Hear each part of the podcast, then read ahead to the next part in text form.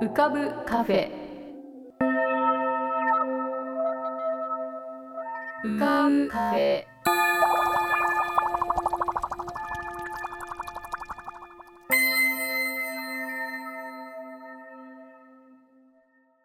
2021年6月4日こんばんは。ようこそ浮かぶカフェシーズン4へ。カフェ店主の幸代です。浮かぶカフェでは月みたいにぽっかり面影みたいにぼんやり飛行船みたいにゆったりアイデアみたいにパーッといろんなものが浮かぶことになっております。少し浮かぶこともかなり浮かぶこともございます。地上では不自由なあなたもここでは自由です。重いもの硬いものは入り口で脱ぎ捨てて軽くなってお過ごしください。今日も浮かび上手なお客様の素敵な声をお届けします。ではごゆっくりお過ごしください、えー、浮かぶカフェが開店したのが2020年の6月5日。そして今日は2021年の6月4日ということで1周年記念。1周年を迎えました。パチパチパチパチパチ。いやまさか1年もお店を続けられるとは思いませんでした。これもひとえにいつも聞いてくださっている皆様そしていつも素敵な声を届けてくださるご常連の皆様のおかげです。えー、んお店をやっている私が言うのもなんなんですけれどもこの浮かぶカフェの世界この浮かんでる世界にちょっと助けられながらの1年間だったなというふうに思っています。えー、この間にですね、えー、ちょっと今、えー、検索してみたんですけれどもどうも浮かぶカフェにはどうやら、えー、そうですね6,000回以上の6,000名以上の、まあ、同じ方が6,000回来たのかもしれないんですけれどもご来店があったようです。嬉しいです。ありがとうございます。えー、これからもふわっとよっこらしょっとなんか浮かんでいきたいと思いますので是非、えー、また2サイクル目もよろしくお願いいたします。堀切克弘のパリ子育て俳句散歩。皆さんどうもこんにちは、えー、6月になりましたけれども私ついにパソコンを買いました。イエーイいやついにね買ってしまいましたよ MacBook Air 13インチ。あの昔はパソコン買い替えると本当に力設定とかしなきゃいけなかったですけど今は本当にね便利になってえー、今回5年ぶりに買って、まあ、その時もあの Mac の移行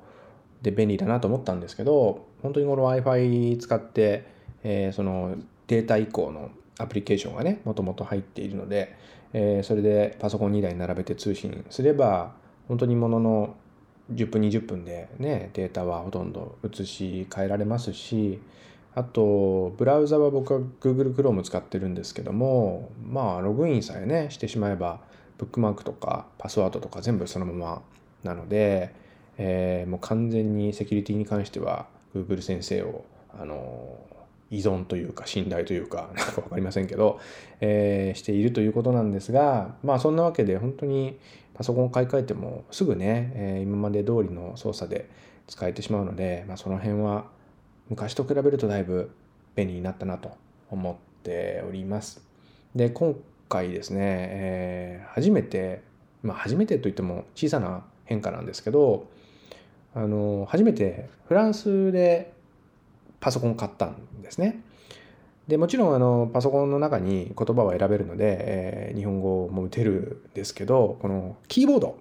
キーボードがいわゆる US 配列というやつで、えー、その日本で売ってるタイプのキーボードと若干ね、えー、違うんですよね。で一番違うのは知ってます？あのリターンキーが小さいリターンキーエンターキーが小さいんですよ。でこれはあの英語とかフランス語とか、まあ、アルファベットの言葉は変換っていうのがないので、えー、エンターキーリターンキーを押すのっていわゆるその開業の時だけなんですよね。だからあんま使わないんですけど日本語は本当に変換もうむちゃくちゃするじゃないですか。だからちょっとこう大きくなっていてまあそれにね何年？大学入って18区でパソコン買ったのでまあそれこそもう20年近くそのデカエンターキーに慣れきっている僕の右手の中指がその かつてエンターキーがあったけど今ない部分をちょっと押してしまうという弊害がまだね2週間経っても慣れないですね。この20年分のこの 手の動きっていうのはなかなか分かってても修正されなくてああってこうなってしまうんですけども多分同じような悩みを持たれていた方持たれている方はあの海外にお住まいの方はね、えー、なんかなんとなく共有してくださる方がいると思うんですけどあのこういうことをするといいよとかっていうのがあれば是非教えてください。はい、というわけで、浮かぶカフェ1周年ということで、おめでとうございます。これもパチパチパチですね。あのー、本当に浮かび始めて1年ということで、まあ、大変なことですよ。こう1年浮かび続けるというのはね、なかなか浮かぶことがね、難しい世の中になってますんで、やっぱりね、浮かんでるっていうのはね、いいことだと思います。まあこうやって僕もおかげさまでえー、浮かばせていただいておりますので、えー、まあこういう場所をね是非、えー、店主の幸代さんいろいろ大変だと思いますけどもあのまたね、えー、継続していただければなと思っております。あの各いう私もですねセクトポクリットというウェブサイトの運営を去年の10月まあ秋口9月10月ぐらいから始めましたので、まあ、とりあえずは1年ですね、えー、目指して運営をしております。あと4ヶ月か、えー、6、7、8、9、あと4ヶ月この暑い時期を乗り切ったら、まあ1年になるんですよね。まあ最初これもやっぱりいろいろ初めて、えー、そのウェブのデザインとかっていうのももう何も知識なかったので、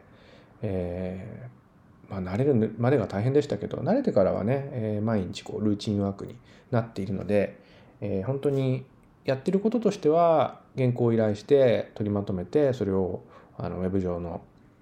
ブログ形式のところに落とすという作業になっておりますけどね。えー、あの、まあ、1年といえばですねちょうど1年前のこの5月の末に僕が俳句始めたきっかけの銀館亭っていう東京の神保町にあった俳句バーがあるんですけど、まあ、そこがですね17年間経営をして、まあ、このコロナで、えー、まあコロナだけが原因ではないんですけど店を畳むことになったんですね。で常連僕も含めていやかなりショックで、えー、特に僕やっぱ帰って銀館亭行くのをすごい楽しみにしてたのでえー、もう帰ったらないのかと思ってかなり落ち込んでいたんですけどあのセクトポクリットのそのサイトの方で、えー、まあそういうふうにね、えー、残念に思ってる皆さんにいろんな思い出を語っていただこうという、まあ、連載のコーナーを立ち上げてですね、えー、去年の秋からずっと何ヶ月4ヶ月ぐらいですかねにわたって連載を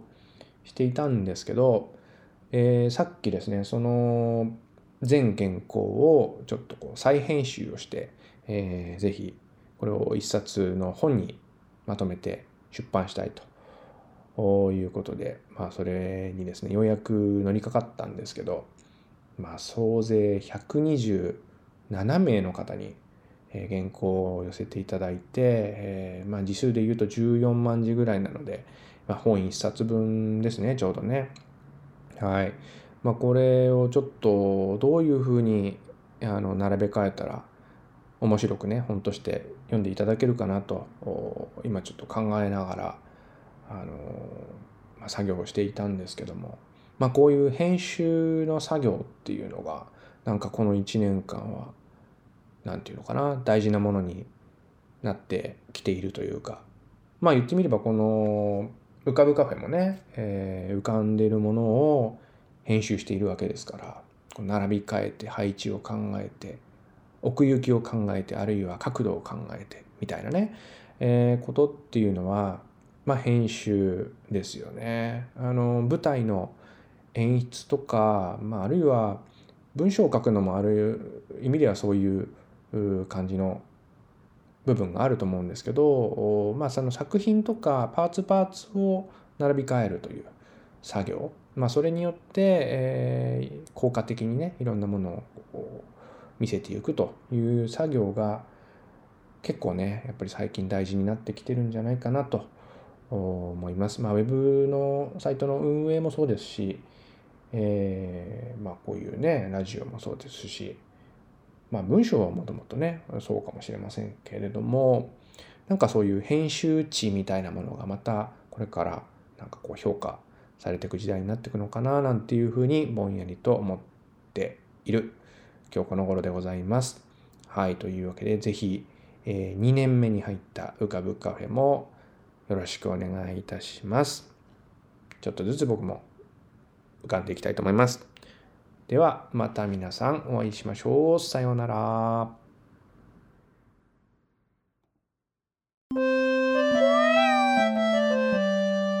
山田運のラジオ舞踊。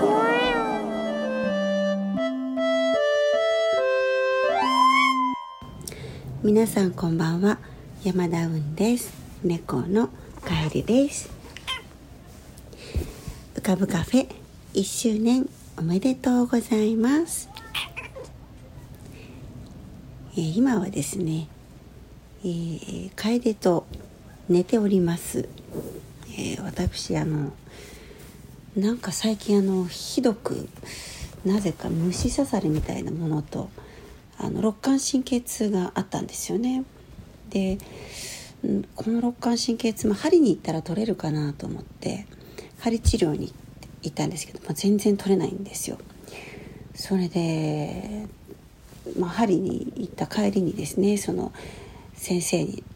連絡して「いやさっき治療を受けたんだけど全然痛みが取れないんですよね。こんなこと今までないんだけど何でしょう?」って言ったらそなんかかゆいの出てないって言われて「あ確かになんかちょっと虫刺されみたいのがありますね」って言ったら「それ帯状疱疹かもしれないから、まあ、即病院行った方がいい」ってまあ言われたわけです。でも確かに言われてみると非常に体がだるくてですね起き上がれない。っていう感じなんですね。腹筋がなくて起き上がれないとかじゃなくてもう背中になんかあの鉛が入ってるように起きられないわけですよ。それでまあとりあえずあの昨日ですね、えー、病院になんとか行こうと思ったんですけどまず朝起きたら、まあ、またこれが起きれないんですけどさらにその私の肋間神経痛というものが広がっていてもう肋骨右半分全部なんか電気がビリビリ走ってるみたいな感じになったんですよ。でさらに困ったことに右の顔が動かないという不思議な状況になりものすごい頭痛がするんですよ。でもとりあえず病院行かなきゃと思って、まあ、昨日は私松本に行く予定だったんですけど、まあ、キャンセルして急遽で、まあ、病院にまあチャリで行ったんですよね、まあ、チャリで行くなっていう話もあるんですけど、まあ、チャリで行ったんですよ、ま、そしてまあ病院に行きましたらこれがですねコロナとかはまあ受け入れしてない病院なんですけどもものすごい病院今混んでるんですよ。でまあ看護師さんも受付もまあパタパタパタパタ本当に皆さんお忙しそうで患者さんもすごい多いんですね。なのであの予約のない私のような、まあ、患者というのは3時間待たなきゃいけないんですけどまあ頑張って3時間待とうと思ったんですが2時間ぐらい待ったところでものすごいめまいがしてきて一緒に座ってられなくなったんですね。それでトイレに行こうと思って立ち上がったら、まあ、転んだんですよ。それでまあその受付の方とかがこれはまずいっていうことで急遽なんかあの運ばれてベッドの上でずっと寝寝てたんですよ病院のね。でまあいろいろ診察を受けましてですね結果まあ帯状疱疹っていうことが分かりました。で、まあ、帯状疱疹は帯状疱疹なんですけどあなたの右側の麻痺が非常にまずいっていうことでそれであのなんか急にあの脳外科に回されたんですよね私それであのなんか金槌みたいなの持って肘とか膝とかもバシバシ叩くんですよこう神経がちゃんとこう働いてるかみたいなやつですね。これをやったらですねもう全然働かないんですよ。つまりこうポンってやって普通ポンって足が上がるんですけど全然上がんないんですね。で私の中ではあの叩いてる医者の叩き方が悪いんじゃないかと思ったりしたんですけどにしてももう医者が「あすいませんもう一回叩いていいですか?」とか言って「あもう一回いいですか?」とか言って何度も叩くんですよ金槌でゴムのね。それでまあ何度も肘とか膝とかを叩かれたけど全然ポンって上がんないんですよ私の手足が。かしいってそれでじゃあ僕の手を握ってくださいっていうですね。あの最近なかなか聞かないようなセリフを聞きましてですね。それであのじゃあまっすぐ前前習いして目をつぶってくださいとかですね。なんかすごいいろんなことをこうあの要求されて運動テストをしたんですけど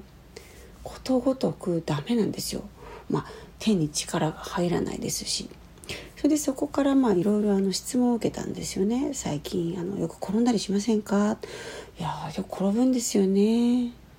最近あのなんか物をよく起こたしたりしませんか？うん起ことしますね。って言って。物忘れとかどうですか？とか言って。あまあ激しいですね。とか言って。そしたら急になんかあの CT の予約とか MRI の予約とかを取り出して何十何歳何々さん脳梗塞の疑いがありますので、えっと、MRICT 予約急遽お願いしますとか言ってそれで私あのなんか車椅子に乗れって言われてですねでいやいや歩けるからって言ったんですけどいやいやいやさっき転んだじゃないですかって言って車椅子に乗ってですね CT と、まあ、MRI を取るというなんかあのいやそんなはずじゃなかったのにという時間が、まあ、昨日は流れたんですよ。まあ、結果ですねあの脳に事情はない、まあ、言ったでしょうって感じなんですけど私にしてみれば。脳大丈夫よって思ってこのねただの過労ですって思ったんですけど、まあ、お医者さんはそうはねしないですよね。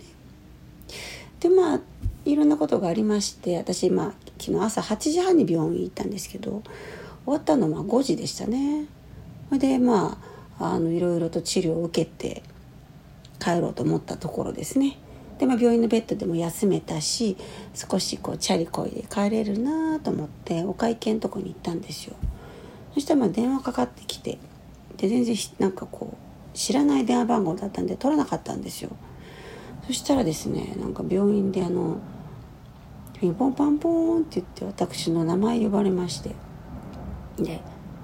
なんなんだろうどうしたんだろうと思ったらその病室にお戻りくださいとかって言われたんですよね。そしたらなんか私の携帯で分かってきっかけで来たのは脳外科の先生だったんですよ。で何かと思って戻りましたらあのちょっとあなたの麻痺やっぱりまずいですね。これ後遺症が残る可能性がちょっとありますのであのステロイドを治療しましょうとかって言って。でまあリウマチもあるし甲状腺とかいろいろちょっと病気がいっぱいあるのでちょっとこれはあの今治さないと手遅れになるかもしれませんからあの顔面麻痺結構まずいのでとかって言ってそれでなんかあの、まあ、そう顔面も、まあ、手足もいろいろ麻痺ですよねっていうことがあったので、まあ、急遽ですねそのステロイドというのを飲むことになってまあ、入院はあの免れてお家に帰れたという次第です。というわけで、えーと、今日はですね発熱頭痛全身痛みたいなものを全て痛み止めと、えー、そのステロイドでなんか緩和させてそのぼやーんとした中で寝ております。えー、隣にですね楓城も寝ていまして全然喋る気はないみたいです。もう仰向けになってえー、目をつぶってですね手がですね両腕がお岩さんみたいに裏飯屋みたいなそんな形をしてお腹を上にして、えー、楓は寝ています、えー、暑いんですけど私にぴったりくっついております。そんなわけで今日は、えー、寝ながらのトークでした、えー、このねコロナも1年続いてますからなんか知らない間にいろいろなんか溜まってるのかもしれませんね。疲れが。いやみんな気をつけましょう。たまにはねなんか自宅で酒飲んで歌歌ったりとかしないとやっぱダメですね。元気にいかないと。ガス抜きしながら。そんなわけで山田運でした。皆様元気でいきましょう。1周年おめでとう。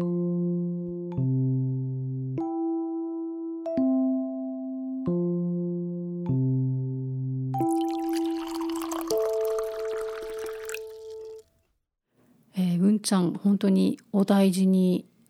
帯状疱疹って結構これ大変な病気なんですよね。え私も一度実はなったことがあるんですけれどもちょうど大学の受験の本番の10日前ぐらいですかね突然この帯状疱疹っていうのになりまして、えー、どうもこの人生の中で一番疲れてる時というか、まあ、ストレスが溜まっている時に出るものらしいんですね。私はもう病院で看護婦さんに「大変ね受験なのに帯状疱疹になっちゃったの?」とか言われて本当にあの待合室で泣いたのを覚えてます。えー、というわけであの本当に、えー、皆様もストレスとかやっぱり溜まってるんじゃないかと思うんですねお仕事も忙しいと思いますし、えー、ぜひ体もあの心も休まるようにあのだらだらなるべくしてください。ね、うんちゃん本当にお大事に。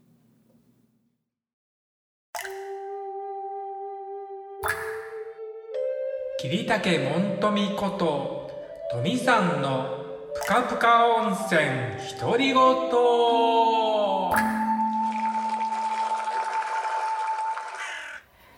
えー、皆様お元気でお過ごしでしょうか？本日もぷかぷか温泉にご流湯いただきまして誠に大きにありがとうございます。えーね、今回浮かぶカフェ1周年ね、1年ね、続いたということで本当におめでとうございます。これもですね、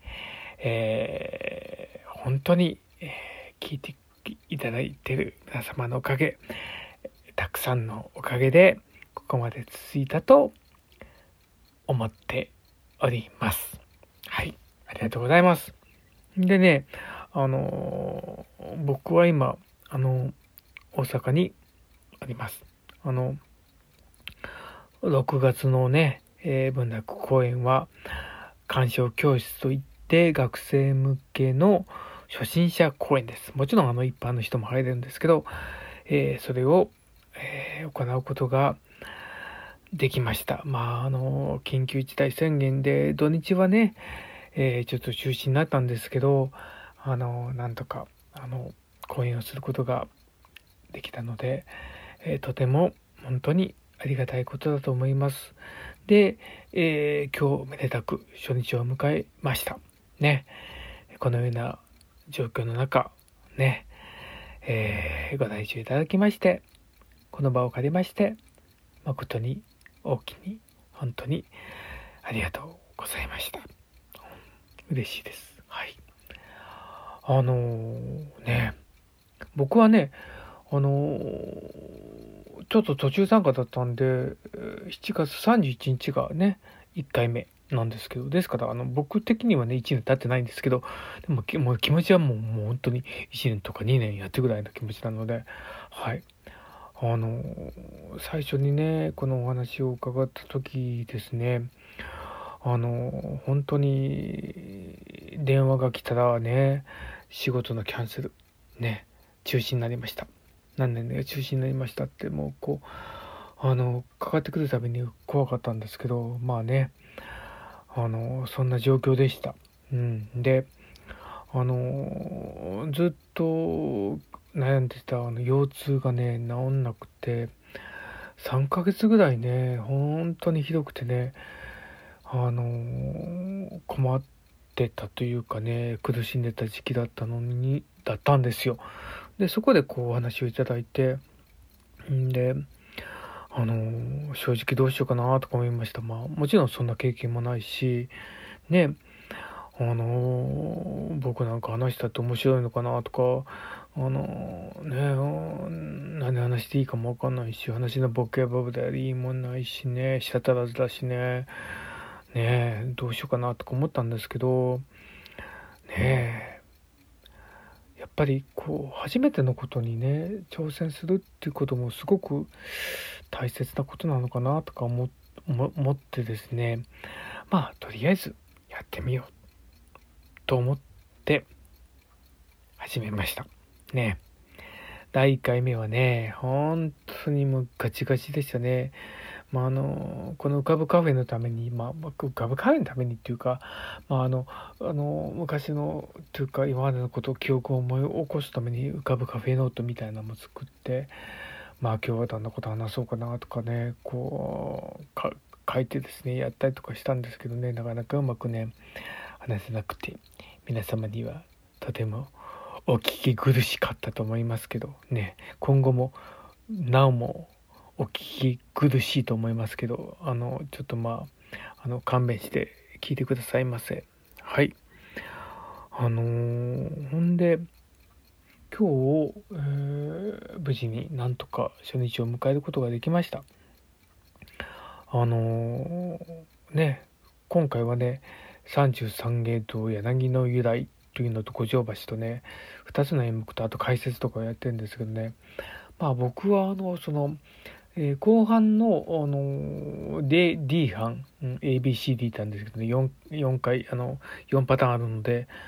あのそのおばあさんを使うんですけどあのその柳の間に出てくるお龍という主人公の旦那さんの平太郎っていう人のお母さん。おばあさんなんですけど、すいませんね。ストーリーも説明せずにいきなり言ったってわかんないですよね。そのおばあさん使います。あの、久しぶりのおばあさんなんですけど、僕はあんまり、あの、あまりっていうか、あの、おばあさんそんなに嫌いじゃないので、うん。みんなね、おばあさん嫌がったりとかするんですけど、そんなに、うん、嫌いじゃないですけど、でも、ね、あの、うん、頑張って使いたいと思います。で、前半はね、先ほど言ったそのオリュウというね、一番の主人公なんですけど、これはね、柳のせいなんですよね。で、あの、すごくあの、もう、大木っていうかもう何も何千年も生きてるねすごい大木の柳の木が切られるんですけどねあのまあいろいろまあ僕ストーリーを調べるの下手くそなんでまあとにかくそのあの柳の生とその旦那さんの平太郎って人間の人がね結婚して緑丸っていうね男の子が生まれるんですよ。ででも男の子生まれたんですけどまああの新しくねあの建物を建てるということでその柳の木が切られるっていうことでまああのオディフさんはですねお別れをするわけですよね。でそのまああのそれがまあメインのおしあのストーリーなんですけど、まあ、僕はそのオディフの左を言ってます。はい。でそのオディフさんがですね、まああのまあ、木が切られていくからこう苦しみ苦しんでですねあの人間の姿になかなかできなくなるっていう場面がある時にあの人形替えっていうのをやるんですよね。そのあのでその時にあのおも遣いの人の頭を僕が左使いが持つんですけどね。であの今日ねあのおも遣いから言われて僕のイメージとしてはその離れ方ないあってねこの子供に離れたくないっていうところでね唇を噛みしめてね天井を向いてこうお前と離れたくないんだっていうイメージでこのあの顔をね天井を向けてたんですけどおむ遣いのからね「富さん下向いて」とかって言われてだからおむ遣いの気持ちとしてはね下を向いて咲いてるっていうのっていうこう演出だったんですよ。平使いはねおむ遣いに基本的に基本的にも絶対表さなくちゃいけないのでだから僕の解釈とおむ遣いの解釈が全くあの違ったということでですね、はあ、あの、まあ、反省もしたんですけどああでもそうなんだっていうふうに、まあ、新たな発見にもなりました。あのねその涙をこらえる時にこうじっと耐える時に天井を向いて耐えるか下を向いて耐えるかね正面を向いて耐えるかねいろんな涙のこらえ方があると思いますけどねそんな風にねちょっとしたことだと思うんですけどでもそれがね感情というかその人の思いがその動きにね反映するのでやっぱり表現するってことはとても難しいことなんだなっていうのを今日痛感いたしました。ね。あのー、ね本当にあのこのままねあの無事に最後まで公演できたらいいなと今は願っております。であの今回ねあの1年続きましたけどこれからねどれぐらい続くのかねあの停止とその聞いていただいてる皆様とねあのこのように語っているね、えー、方のまああの方次第かな？はいわかんないですけどまああのでもせっかくだからね僕も続く限りはあの頑張ってあのあのお話ししていきたいと思いますのでよろしかったら聞いていただきたいと思います。じゃあ今日はこのくらいで終わりたいと思います。じゃあ次回また。すいません。追伸です。あの、33弦と柳の由来って僕言ってますけど、胸木の由来です。すいません。これちょっと追加お願いいたします。失礼します。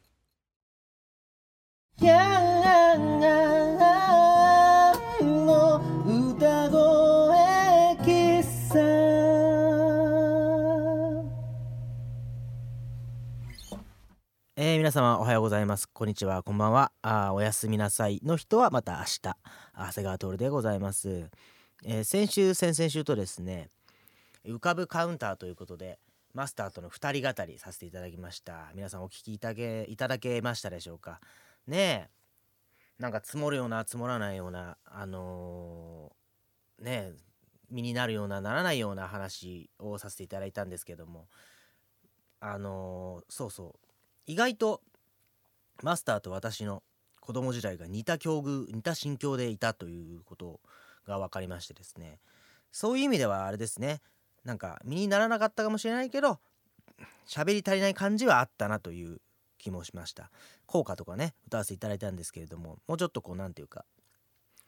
こうもっともっと身にならない話身にならないあるあるをそうですね。あるあるがもしかしたらすごいいろんな共通点があったのでそういった部分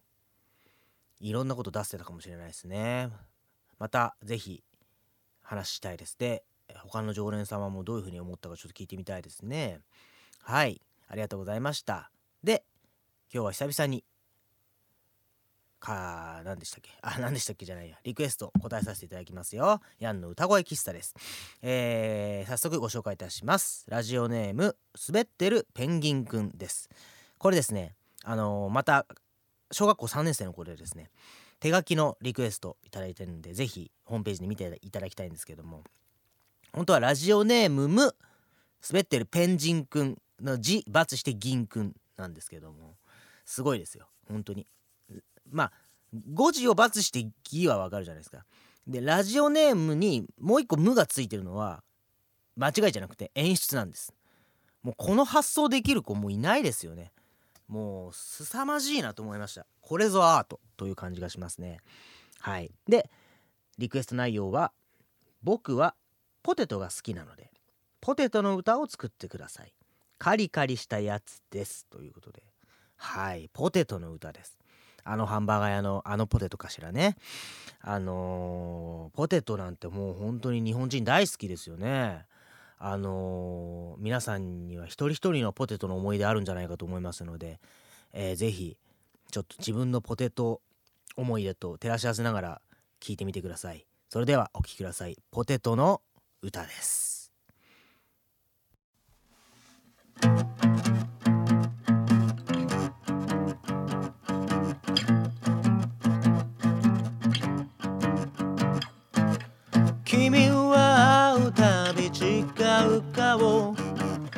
菜なの。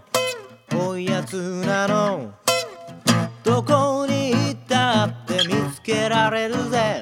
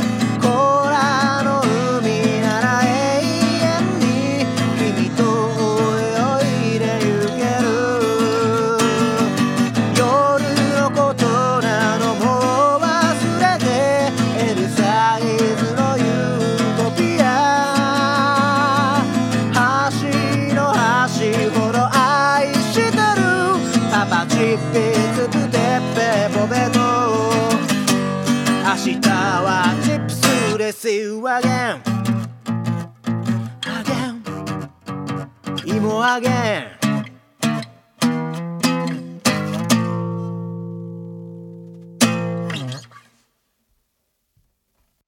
はいお聴きいただきました。ポテトの歌ございました。えー、そうです。ブルースでございます。やっぱポテトといえばねやっぱちょっとまあもちろん男爵に引っ張られてるかもしれませんがやっぱちょっとダンディーなこうセクシーなイメージあるかなと思いますんでここにポテトを照らし合わせていきました。僕もカリカリ派です。はい。もちろんしなしなが好きって人もねわかりますよ。わかるんですけどもやっぱりカリカリの魅力にはかなわないなというこれはもうほんと子供の頃から変わらないですね。はいありがとうございました。滑ってるペンギンくんもぜひもうこれからも滑りつつポテトを食べつつ浮かびつつしてください。はいありがとうございました。えーとですね実はこの浮かぶカフェそして、えーヤンの歌声喫茶もですねあの実はなんと1周年ということでですね丸々1年続けているそうです。おめでとうございます。いやーマスターすごいですね1周年。始めた当初はですね本当にこれからどうなるのかしらといったところであのー急遽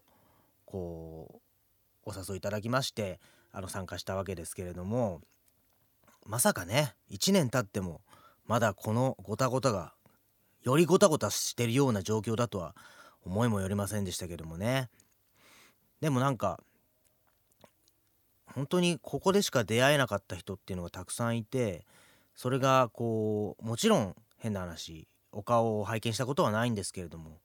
その小学生の子とかもね何かこう言葉言葉ではあるんですけどこうきちんと会って喋るっていうこととはまた別のベクトルで深い普段話してるところではなかなか見せないようなところでの、まあ、リクエストとかご意見とかで交流できてるっていうこういったコミュニケーションの取り方っていうのもあるんだなというのをすごく発見したというかですねそういうことをこう楽しませていただいてます。あのーねお友達になるということとはまた別のつながりっていうものはすごく何というか